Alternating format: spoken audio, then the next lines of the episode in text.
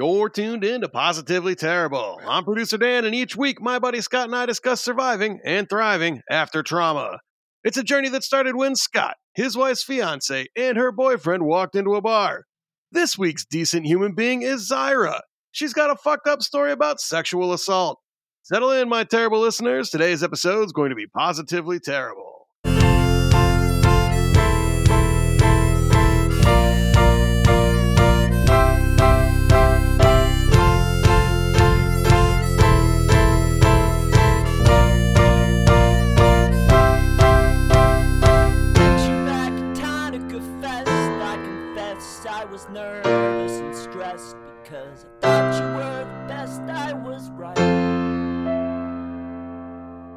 Hey, Scott. Dan, how you doing? Man, I'm doing all right today. How are you? Ah, terrible. Sorry to hear it, bud. I, I- I've disclosed I've got COVID, and in 2023, COVID does not feel any better than COVID did in 2022 or 2021. Is so, it slightly less scary this time? it- well, it's it gets less scary every time, but scraping myself off the couch for this. Well, it, it, I was gonna say it was something I didn't want to do. I absolutely did want to do it. We've got Zaira here today, and how could I not want to get up for this one? How how are you, Zaira? I'm doing very well. Hope not as terrible as you, but no, thank you for having me, guys. Yeah, for sure. And real quick, I'm going to ask you what you're here for. Just just give us like a quick teaser before I go into some of the housekeeping stuff. Yeah. So, okay, long story short, we'll be blunt. When I'm 26, when I was 18, I was raped twice, three months apart from two different men. And, you know, having to navigate that and feeling ostracized and alone was fucking terrible. But, you know, here we are now. And so, thank you for giving me the space and Yeah. platform to talk about stuff that needs to be talked about. Yeah, for sure, without a doubt. And I'm I am just going to say that uh, I always feel a little uncomfortable with the way I start and being like, well, we're excited or we're, you, you know, these are fucked up stories. And I don't want it to come off in any way but to acknowledge that they're fucked up stories. But we're all here because we've gone through it, we've survived, and we've come out stronger on the other side. So, really quickly, I'm, my, my, housekeeping stuff is the same every week and if you guys would just get these tattoos and and follow us on our uh, social media i wouldn't have to do them every week If But- we get 25 people to sign my petition to not get a tattoo, Scott will See- stop talking about see, it every I- week. I I've got I've got three or four legitimately. So Zaira, we're we're doing a thing. I'm paying for up to five people to get a decent fucking human tattoo. Uh, either decent fucking human or DFH if you don't want swears on your bodies. Uh, I've given that offer out a bunch. I've got I've got about five people who swear they're going to do it, but nobody's pulled the trigger yet. Uh, so you can cut them in line if you want, Zaira, or, or you can find recommend any of your friends and if they want to do it i think there are so many shitty human beings out there that we we need to identify ourselves let the world know. So yeah if if if you're interested we'll we'll do that for you Okay, you know what? I got tattoos. I've been having go. an inkling of wanting another one. So, you know what? We'll have to talk about this after then. that, that is such a definite yes i mean for anyone who didn't recognize that that was not blowing us off to talk about or to just never talk about it again I, i'm sure of that um, but all right so the tattoos remember dan still says i'm not going to get a single person so let's get it up to five people uh, and then of course our social media instagram facebook uh, follow us at at positively terrible and then forgive me today as i struggle through some of this. Again uh, i'm going to blame the covid for this week's episode. For my performance zaira and dan are going to do an amazing job. So back to you. So zaira first I, I will throw out there that you and i met recently online through podcasts guest exchange stuff and you know you looking for people and me us we wow i am struggling to talk. Dan You're and i looking for people to be on ours and uh, so before we get into anything we'll just say let people know uh, and then we'll talk about it later at the end that zaira is host of her own podcast called complex like wine. But we'll get to that in a bit. So That's zaira you said that that you were sexually assaulted twice in in three months yeah. So, you know, I. you know when you hear from a friend a family member someone that you know they they share with you like okay i've i've been sexually assaulted molested raped whatever word they use that's hard to hear hmm but it has definitely been very hard for me to process and for my family to process that i underwent that twice three months apart with different totally different circumstances. And hmm I think like some of the biggest things I definitely want to share is the way I mentally processed it was out of survival, and Yeah. that's why I'm I'm more than happy to come here and share my story because I wish somebody had shared this type of story with me when I was 18 and you know i'm hoping that whoever listens out there that they maybe can get something out of it or maybe even that they want to reach out to me go find a therapist or find somebody that's healthy for them to share that they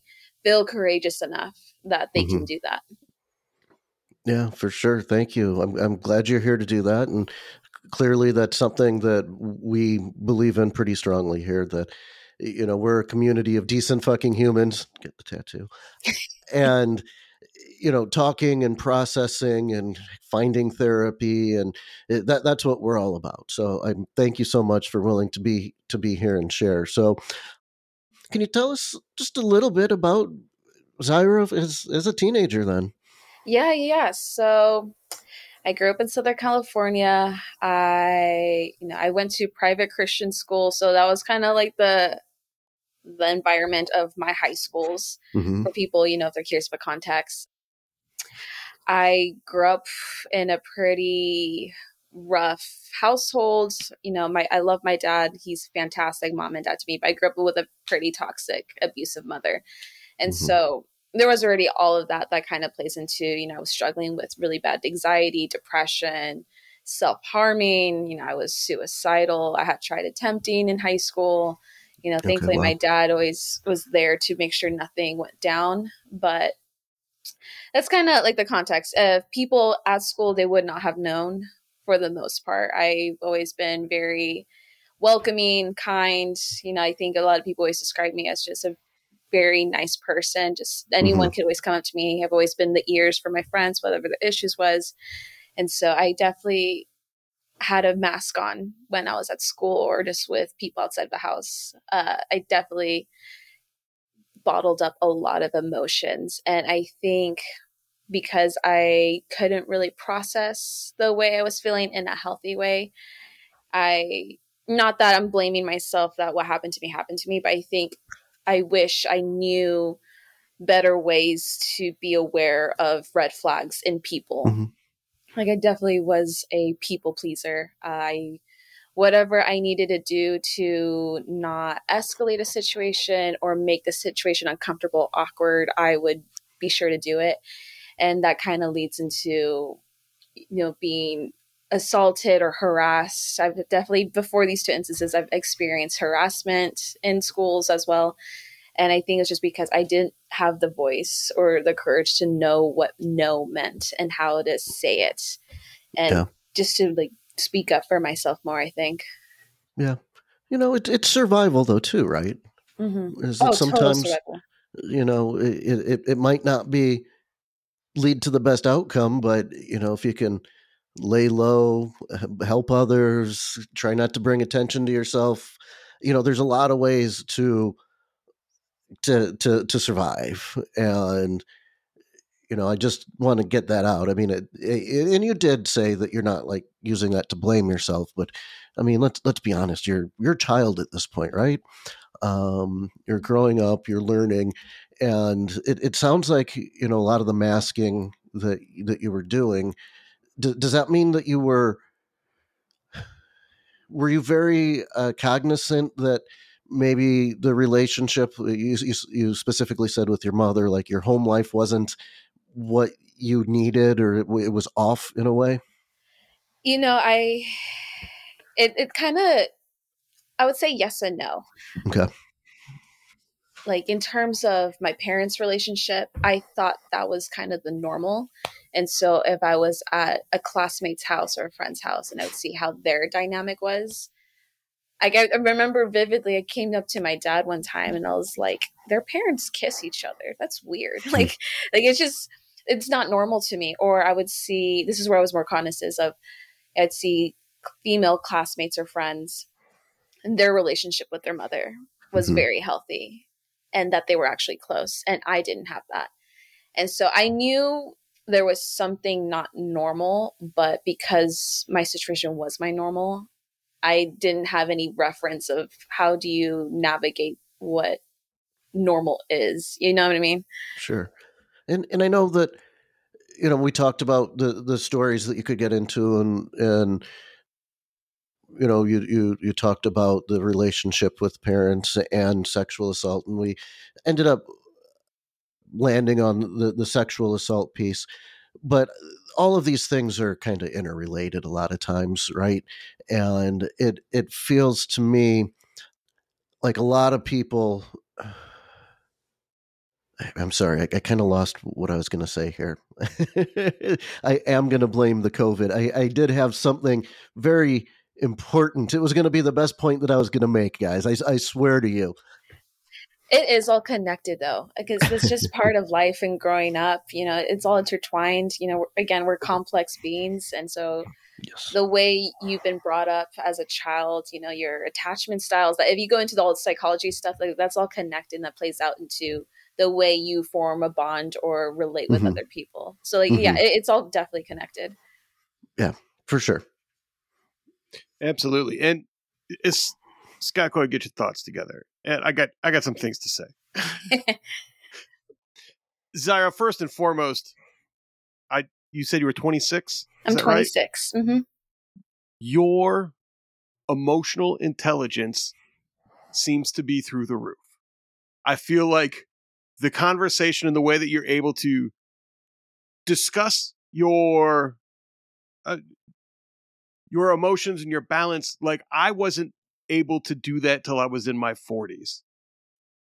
And that's phenomenal and also I think uh, I'm sure it has to do with the amount of life that you've been able to live already, that you've had to live already. And also, you know, let me I feel uncomfortable and usually when I feel uncomfortable, if I talk about it, it makes me far less uncomfortable. I'd feel uncomfortable asking questions, talking to you about a sexual assault because it doesn't feel like I'm here to listen and to learn. And if I ask you questions that aren't correct, please let me know. Oh, absolutely. Mhm. Yeah, and I'm I'm sure that you will. But if I say that out loud, it's going to help me talk for the rest of this 30 minutes. Does that make sense? Oh no, yeah, like this is a definitely a very uncomfortable conversation, and to be asking a stranger online, like, "Hey, tell me about your sexual assaults," like, no, I, it's totally, yeah, no, I I totally get it. So I'm just here to let you know I am not easily offended. I'm here to educate. Whatever questions you may have, I am an open book. And I appreciate it and I appreciate you and I appreciate your willingness to put up with yeah, two middle-aged assholes that have a lot of learning to do. So Better than ever. I hope so. All right. So, but back back to to growing up. When you talk about your parents, I I, I wasn't sure if you're saying did did you live with both of your parents or were they separated? I mean, were it was it one household?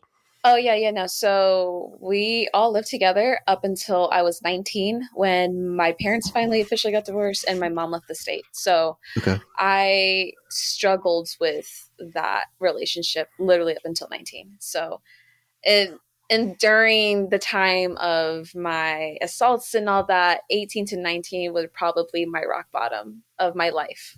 I was an absolute mess emotionally, mentally Mhm. and you know thank you that you dan that you said that like my high eq it's it's definitely from the life that i have lived so far Mhm. but i definitely give credit also to my dad because he it was definitely been an anchor of just how to get past it Yeah, it's one of those things that it's a, an amazing uh, tool set to to acquire, right? That emotional ma- maturity and intelligence. but sometimes you don't want to go through the things that you needed to go through in order to get to that point, right? Yeah, no, you'll never catch me saying like, "Oh, I'm so grateful that all this shit happened to me." Like, fuck yeah, you know, you'll never catch me saying that. But, but I will say, I. This may sound weird. Maybe people are gonna not like this, but I am appreciative that I have gone through what I've gone through and the outcome that I have oh, received. yeah. I think I without a doubt the person I am today is because of all the shit that I went through. And you know, I think that's just part of waking up. It's a daily choice of how are you going to wake up today? Are you going to sulk and sit? And you know, I don't want to discredit people. I've had my sulking and sit moments. I've had my pity parties. but what what are you going to do about it after?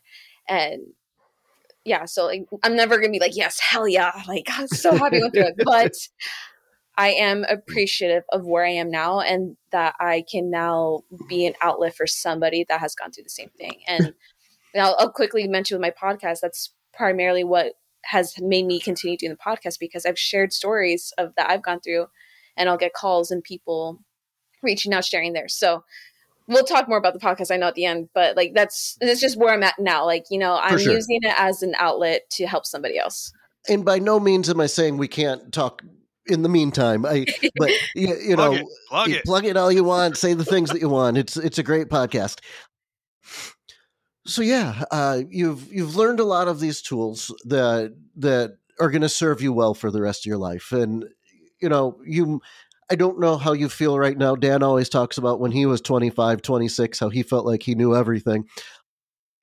But when I look at it and, and see that, you know, you do have that emotional maturity of someone that is beyond your years. And when I look at it and I went through my major trauma, I mean, I didn't know that it was spread out over 15 years, but it hit in my 40s. And I'm still thankful that I'm, I'm this age, this young enough to enjoy the rest of my life and to to think about the many years that you have in front of you and you, you know to some extent you have that leg up in a way that you don't want to have that leg up. But that's uh, you know and and then i look at the generational thing and the generations that are younger than dan and and me are learning coping skills more productive coping skills earlier in their lives i think as well or at least it's more acceptable to talk about it with your peers. Maybe it wasn't in high school as much as it is for you today but i'm assuming you know from what i see i shouldn't assume anything but from where i'm sitting it looks like the world is evolving in a very positive way when it comes to mental health. Oh yeah, absolutely. I mean, it's kind of hard for me to say because I only know what's going on right now, but what I hear from, you know, my peer, not my well, some of my peers, like my older friends, my my dad, his peers, you know, my Mhm. mentors, it's a lot more acceptable. Indeed, it's a lot more acceptable to share your mental health and that's why I'm again so thankful that I'm I'm living when I'm living. Like I'm Yeah. glad I'm like in this space now that I can help be uh, help push that trend forward, you know? For sure for sure. And, that, Good. and i mean look that's that's what we want as well. Uh, but let's go back to high school. So Yes. you're you're you're in high school. Your things aren't ideal i guess is the way i'll say it to put it to put it lightly. Hmm and uh, are you still in high school at the time of these assaults? So you, you said 18 years old so i'm not sure if that was in high school or not still. Yeah, so I'll try to explain the situation with also, you know, not getting the other people too involved. Okay. But the official date when my first assault happened was probably like a month or two, no, probably a month after graduation of high school. And this person, you know, was someone I was talking to that whole senior year because I transferred high school senior year. So I was like the new girl senior year, met this person talking. But now that I'm older and I can reflect, I have the hindsight. There were signs and events that were leading up to that, you know, pushing boundaries. I would say no, it was persistent, making me uncomfortable. There was one time where he was supposed to take me home. We ended up parking in some random vacant street and I had to beg for him just to take me home because, you know, like my dad's worried, I got curfew. Like it just, there were certain things where now the the limits were being pushed. You know, I remember prom night, inappropriate touching in the jacuzzi in front of everybody, and I'm trying to downplay it because I'm not trying to make a big deal, and it's where I get upset now is, you know, these people have a whole different perspective of what was going on. They probably thought, oh, that I'm enjoying it, that I'm letting it happen. And like whenever whenever I did finally come out to the my fellow classmates of what mm-hmm. happened, mm-hmm. you know, no one believed me. And that's part of why I want to share because it's it is hard to share and tell people.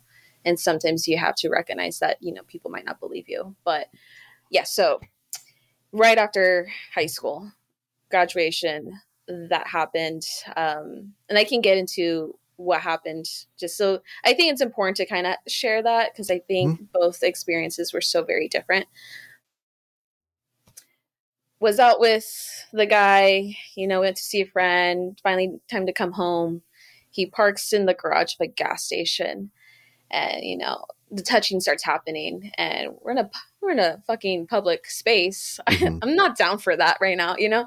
I i don't want to do that. And at the and time had, had, you guys been dating at all? Like so was he a makeout buddy well like, you, like it, it was such an interesting thing because his denomination of christian was Orthodox.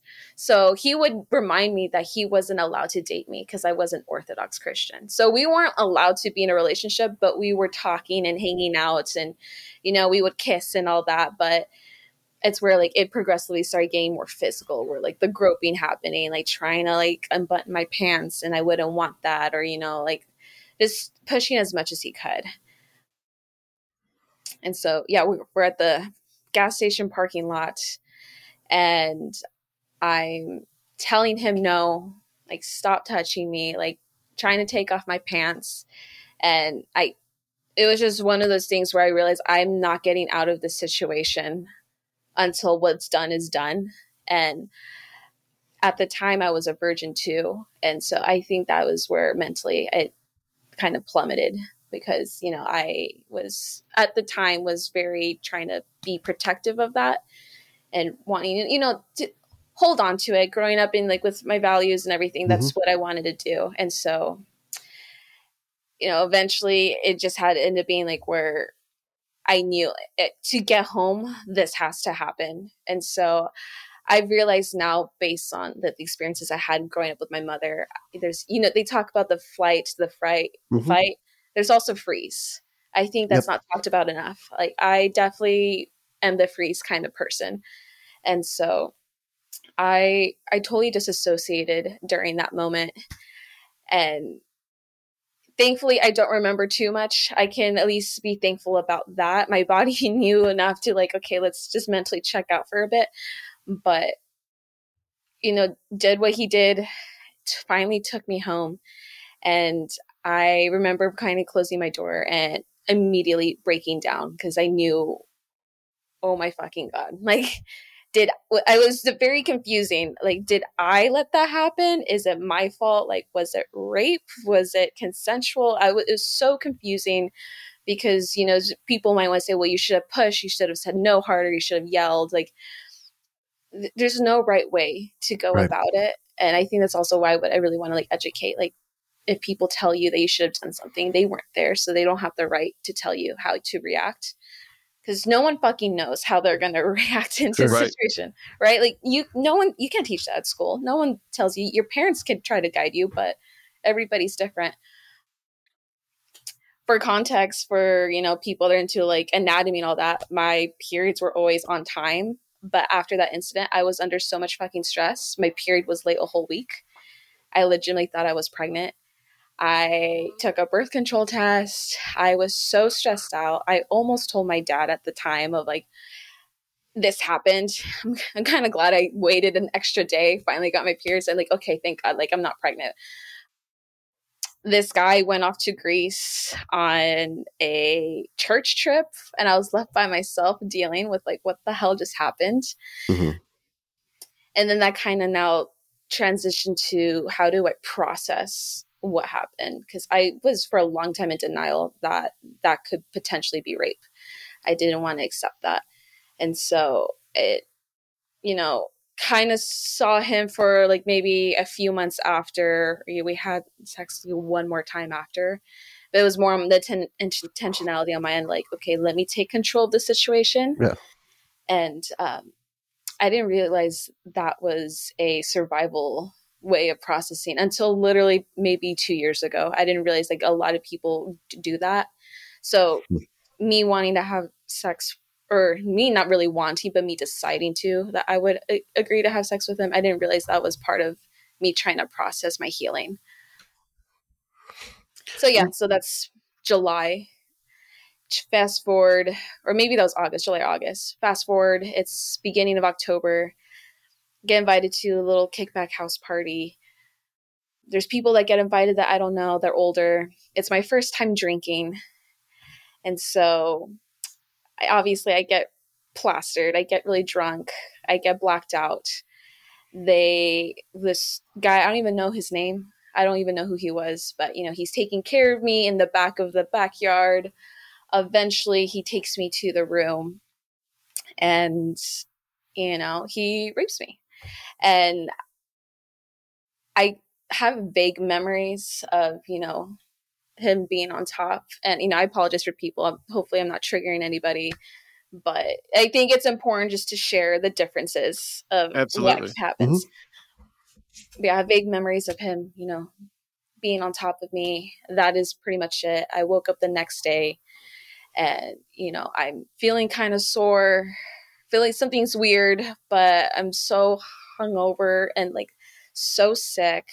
I was so confused you know, I finally go to the bathroom in the morning and I see a used condom in the trash. And I was very confused. I'm like, wait, that is what happened? Mm-hmm. For context, my hung my hangover lasted three days.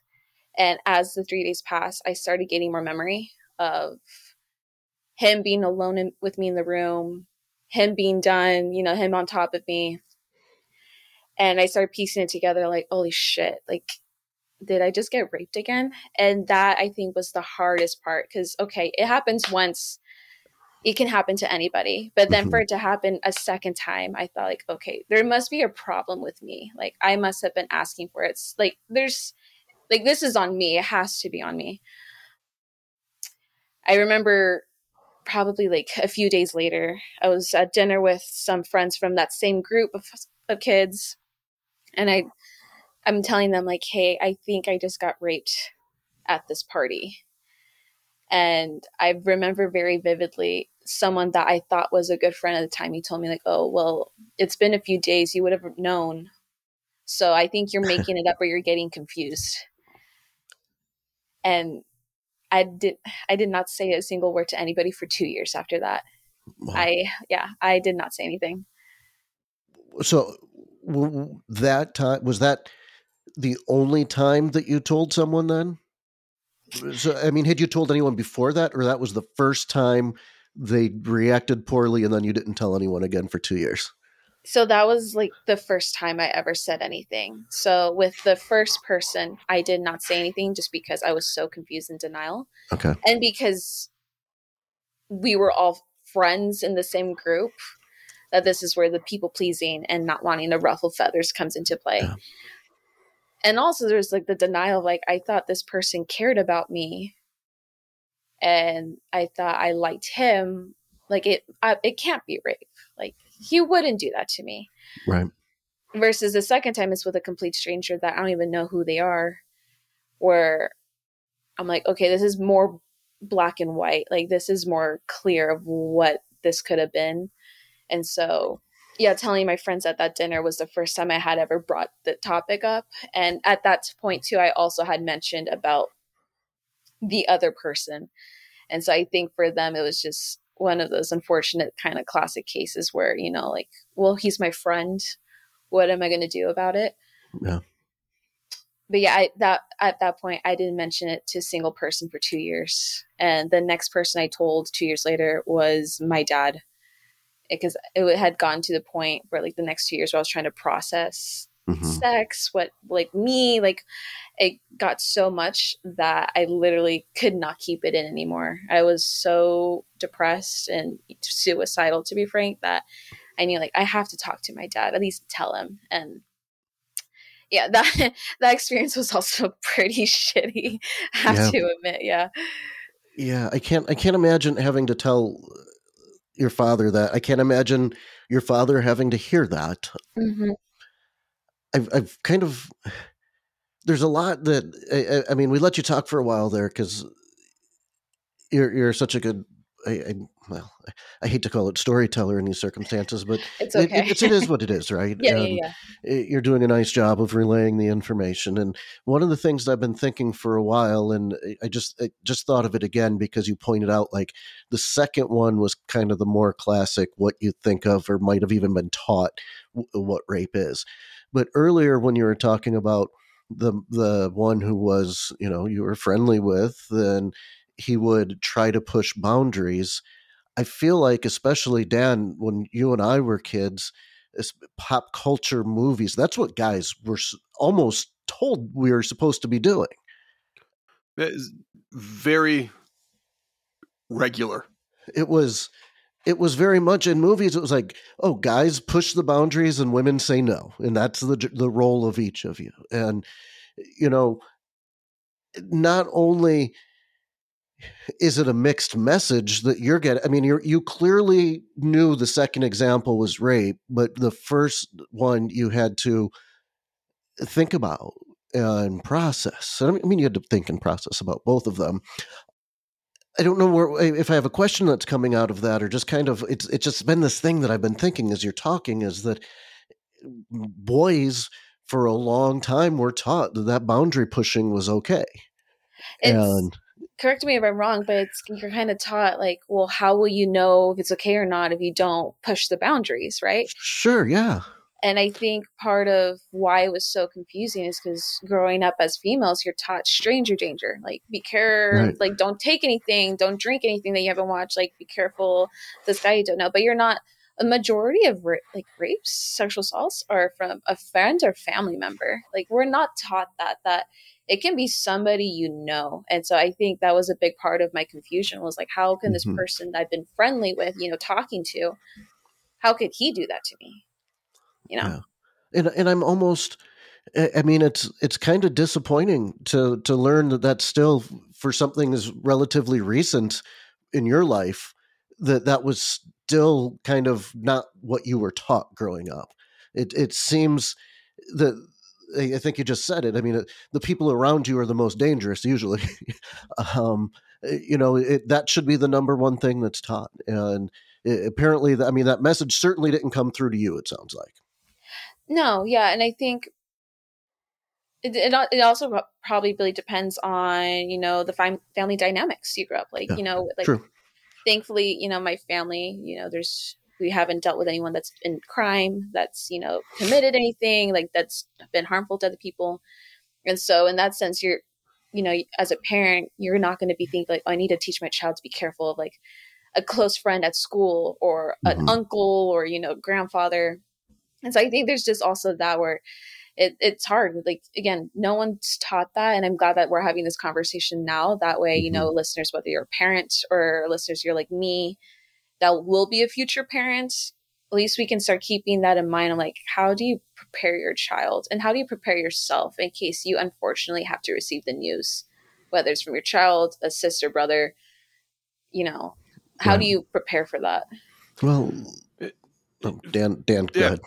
For for any gentlemen that hear this, young men, consent, consent, consent. Talk about it. Ask. Get the yes. It doesn't kill the mood, but it's so crucial. And you want to talk about building a relationship and being comfortable with other people.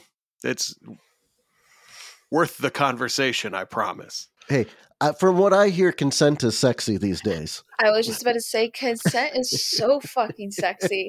Like I'm gonna go to my my last experience, the guy asked, can I this? Can I that? Is it okay this? And you know what? I'm like, oh yes, man. Like you go. Like thank you.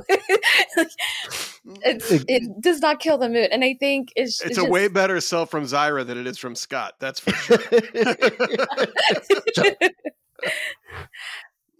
Yeah. so uh, anyway, so you you just said like, how do you prepare to hear being on the receiving end, and that that kind of to brings me back to the conversation you had with with your father. Yeah. I, I guess I, for, I, I'm interested in like both sides, like how you presented it to him and how you felt like he reacted. Yeah, yeah, yeah. So I I had been thinking about it for probably it was like it just came up to my head. And I think it was like 3 days where I was really sitting with it and I'm like, how do I tell my dad what happened to me? And I remember I was so anxious. I could not eat for days. I was so stressed out. I was so scared of how he would react. And I finally sat him down. I told him like, "Hey, I need to talk to you. I need to tell you something."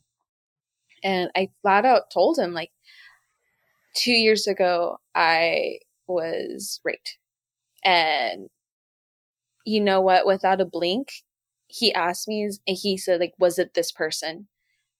And I was taken aback. I'm like, it was. And he knew. And I think that was really hard for me to process. I'm like, holy shit. Like, was it so evident that this person was not good that I was just so blind or like I wasn't emotionally mature enough yet at the time to be aware of the red flags? And, you know, my dad needed a few days to process it where, you know, he had his space and I have to be understanding and respectful of that because it's like it's just my dad, brother, and I. Like my dad and I, you know, like I'm daddy's girl all the way. Mhm. So to, for a dad to hear that from his daughter, like I can't, I cannot even begin to imagine what that would be like. But on, I can speak to my perspective. It was really hard for me, you know, to get the reaction that I did. You know, like, hmm and to be honest, we never really spoke about it since then. Just kind of like he knew I needed to get out for my my healing, just to put it out there. After I told my dad, I told my brother, and I'm thankful that my brother and I are very close. And he he's younger than me by a little bit, but he's very mature as well. He gave me a hug, and he just sat and let me cry, and I just want to let people know, like if you went through something maybe it wasn't all the way, you know, penetrative rape, but you were assaulted like on some level. If you were made uncomfortable at any point and you feel the need that you need to tell somebody, I hope that you find the voice that you can do that. But also be prepared. You might not get the initial reaction that you're hoping for. And it's just just to give the other person some grace with that because it's a difficult thing. Like it's a very uncomfortable conversation but I promise you, whether it's like a immediate family, maybe you can go find a therapist or a close friend. There is someone out there that will know how to listen to you and give you whatever space, healing, or grace that you need in the moment. Wow.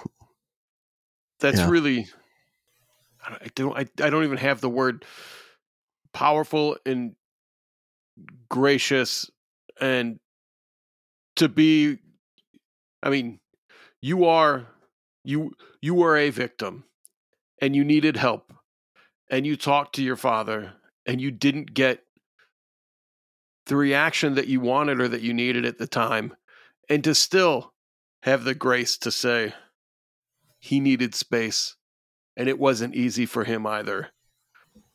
Yeah you are. You're, you're a hell of a gal.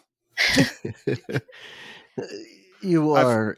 I, i've got but- a daughter and man i've got i've got i've i've got some feelings over here at the moment. Well, and I, I I will say though that my fear in hearing some of this this is that it can be easy to lose yourself sometimes when you're an empath and you know when you come with your pain and also have that where you've got to help manage someone else's pain and you know i've i've certainly lost myself and put myself aside at times for the other people as well so I, I hope you've been able to come to a good place with that and, and with i mean it sounds like you've got a great relationship with your father so Oh yeah. all of that but the, the one thing like you said that in in that moment you know you were wondering like if you were the only person that couldn't see it with this person was that kind of an assumption of I mean I mean it sounds like he didn't say much. Your dad didn't say much. Because I was almost wondering not if it was too much or if it was visible to your dad the his behavior this this boy's behavior or if it was was there a marked change in your personality or behavior after that incident is it maybe that he saw something change in you after that You know what? That's a really good question. And I'm definitely going to have to reflect on that. I think that, like, God, that whole year was, there's so much going on. I went through a lot, whether it was like my mom or with my incidences, that I think there was a huge major shift in who I was in general. Also, my dad is very in tuned. Like he's very observant. So I'm I'm sure he was aware that, you know, like this person was just not safe for me. Mhm. I don't know, but it, that's a really good question. Another thing I do want to kind of bring up is just kind of like the way I would processed my relationship with sex after, because I think this is where I wish somebody would have been able to talk to me about.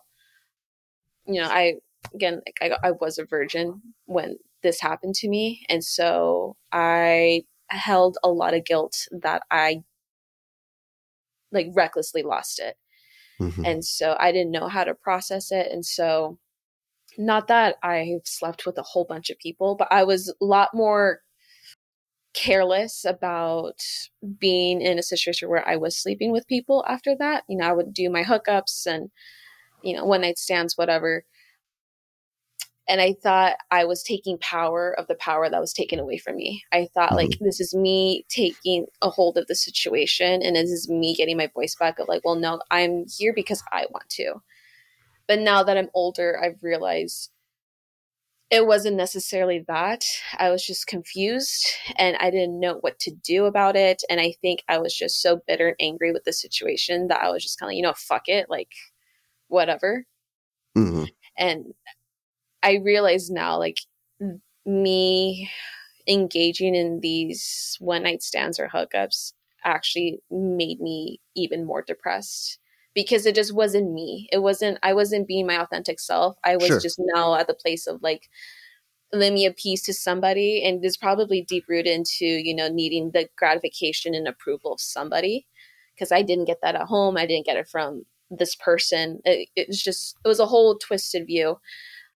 And so i just kind of want to share with people listening you know if you've maybe engaged in hookups that you didn't necessarily want to but you felt like because you could you would to give yourself grace and healing with Mhm. that. Or you know if you maybe were just put in a situation that you didn't necessarily want to but because you don't know how to say no quite yet you haven't learned how to use that power like you it's just it, it gets really messy. And i had to work through a lot in therapy to give myself grace for that and i think that's definitely affected now my relationship with sex with like my past relationships where they would want to initiate and i wasn't initiating and i think it was deep rooted because i'm still dealing with the fact that i haven't resolved my own personal Mhm. relationship with what does healthy sex look like am i allowed to have it you know growing up as a christian like i'm supposed to be feeling guilty about it you know society says like oh if you're having sex as a female like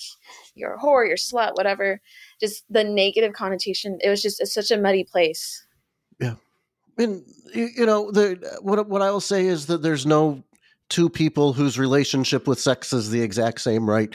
There are Mhm. people who value and maybe benefit from having that one lifetime partner and then there are people who are able to have it more casually and value it more casually and in, in either end of that spectrum as far as i'm concerned is, is okay.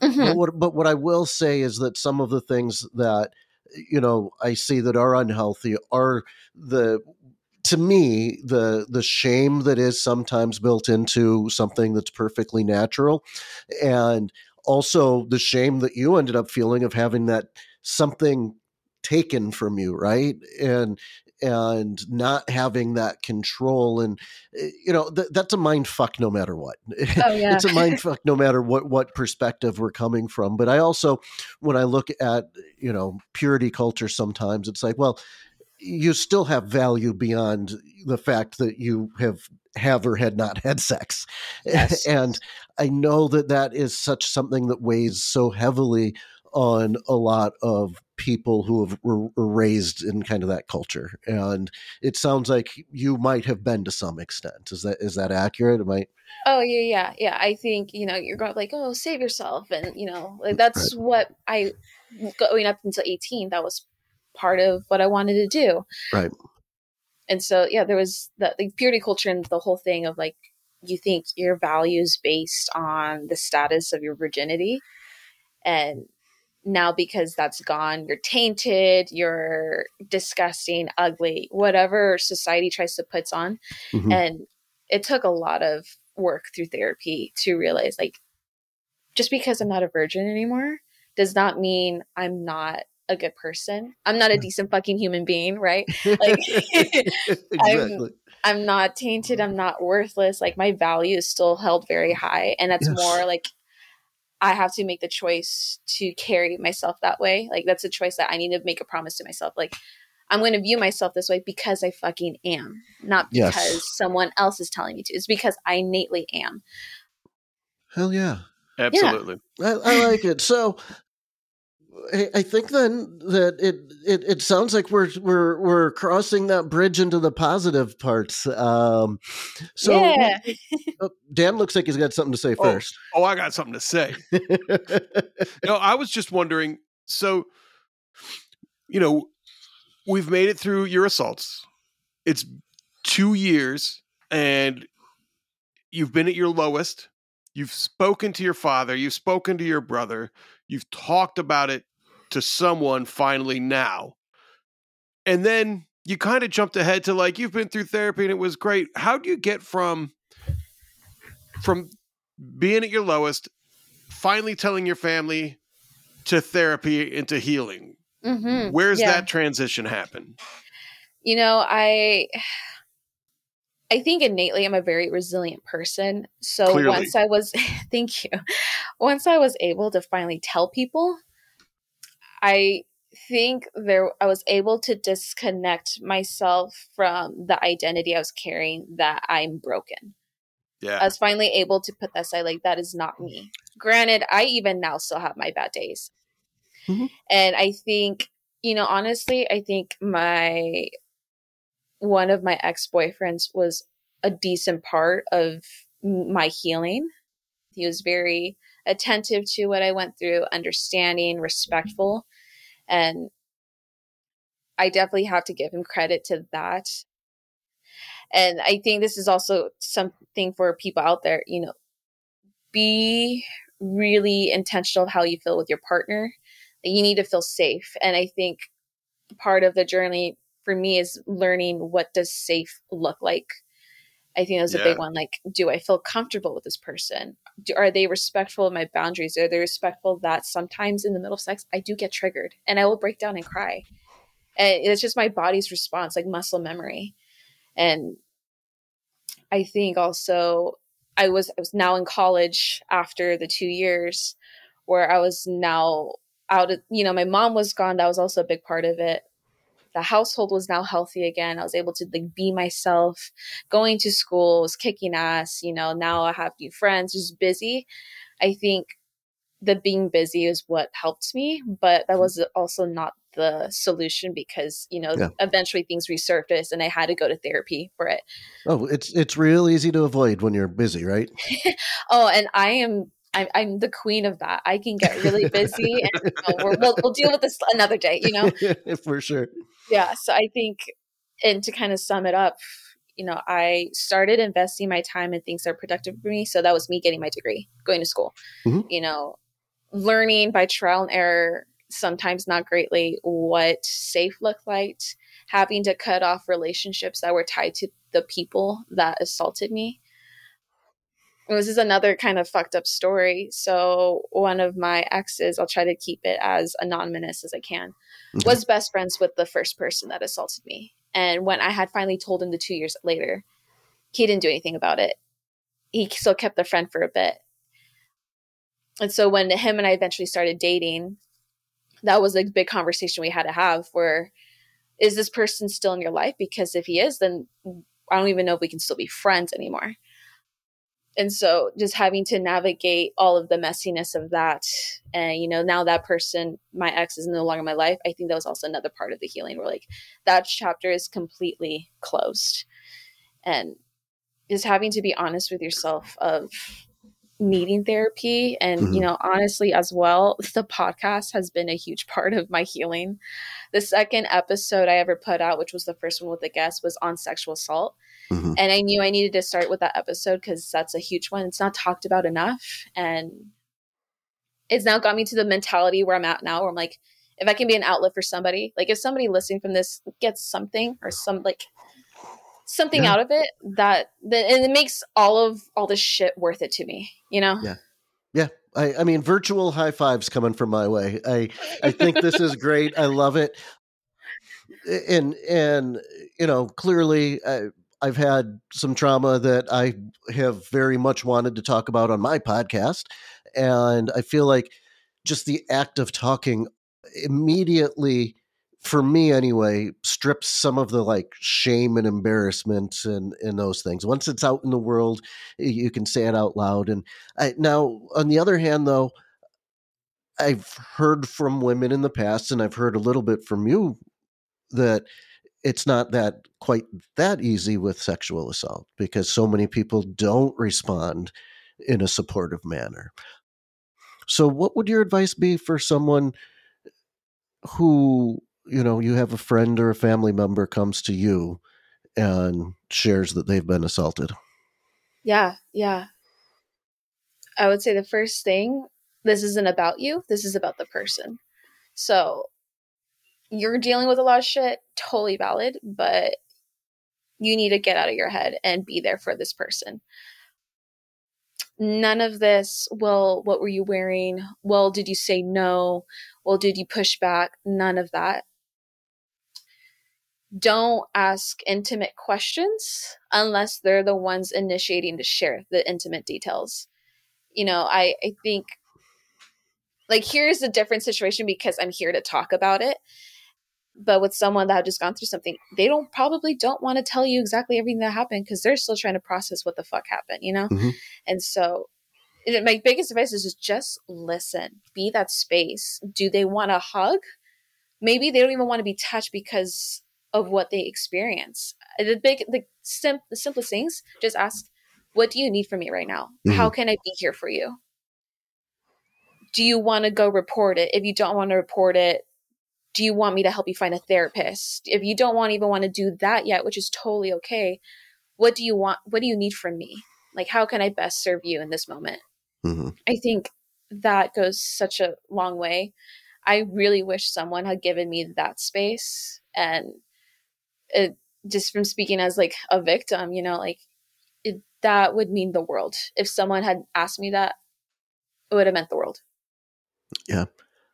And even in a very a, a scenario that is much less intense understanding what someone needs from you in a moment is always kind of the the best route to go you know and I, I i will say you know there's a lot of times men get the reputation as being uh, want to solve the problems for people or jumping in with Mhm. the answers and you know i don't i don't know if it is truly a male thing uh, you probably have opinions on that. But i had a, I'm- a friend's a strong word. I met someone a couple a year ago and we talked on talk on occasion but you know aren't close friends or anything. And one of the things she told me was that in her group of friends when someone comes and has something to vent about or bring up the the they have an agreement i mean it's a spoken agreement the, the response to that is okay what do you need from me Mhm. and it's like do you need someone just to listen?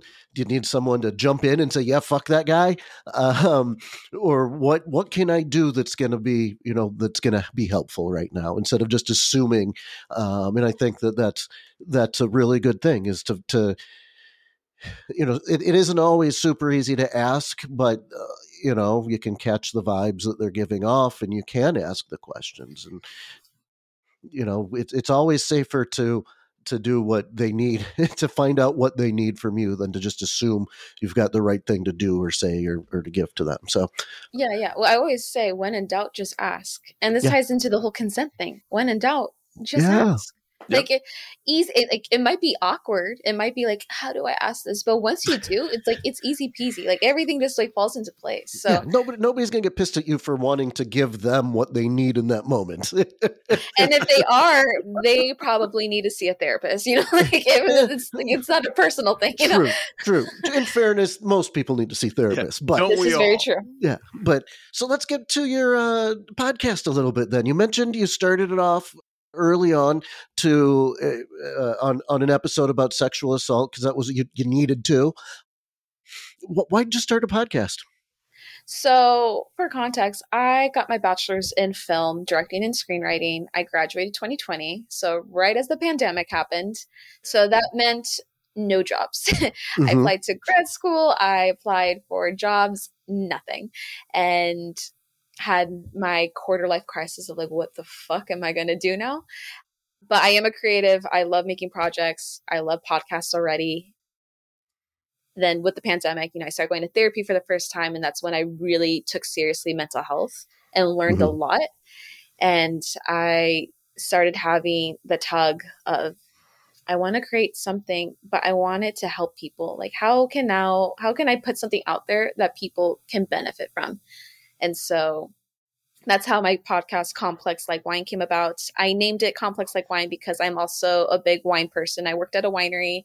You know if you go wine tasting you learn like there's complex wines because there's layers and depth. And like well we're basically that. We're complex beings you know? Sure. so i was like you know perfect. Let me combine my two favorite things talking about my mental health and drinking a glass of wine. Boom. And so yes. I started the podcast, and every episode I bring on a different guest that we touch on a range of topics. And when I first released it, it was in April, April Sexual Assault Awareness Month. And so I knew I needed to start the podcast with that. And thankfully, the guest of that episode, she was actually kind of an inspiration to me because she had been open about her experience with sexual assault.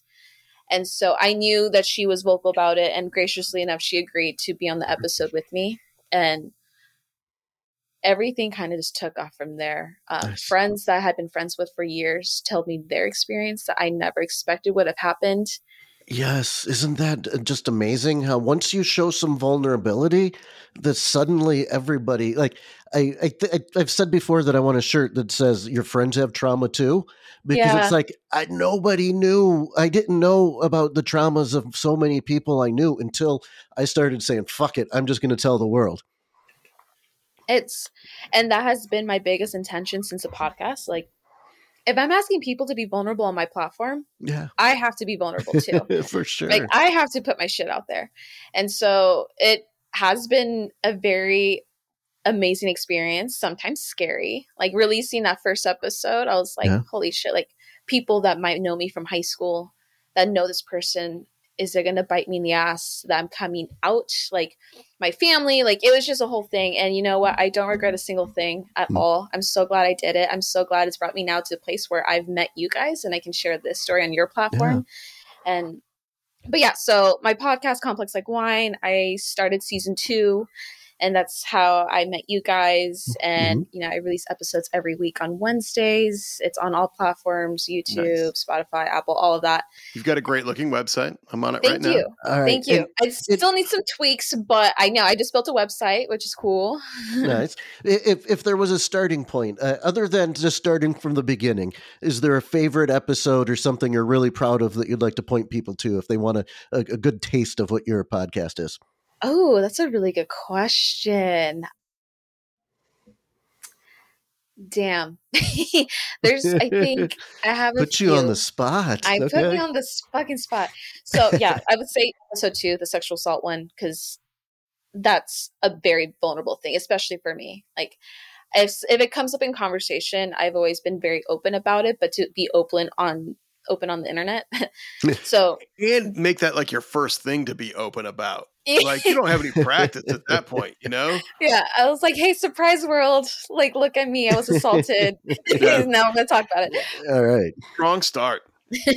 so I would say that one, one with one of my buddies from film school with Luke Keller House for people curious. It's on, you know, male body dysmorphia. And then we did another episode on just kind of like the feminine and masculine, because I think that's also really important to talk about.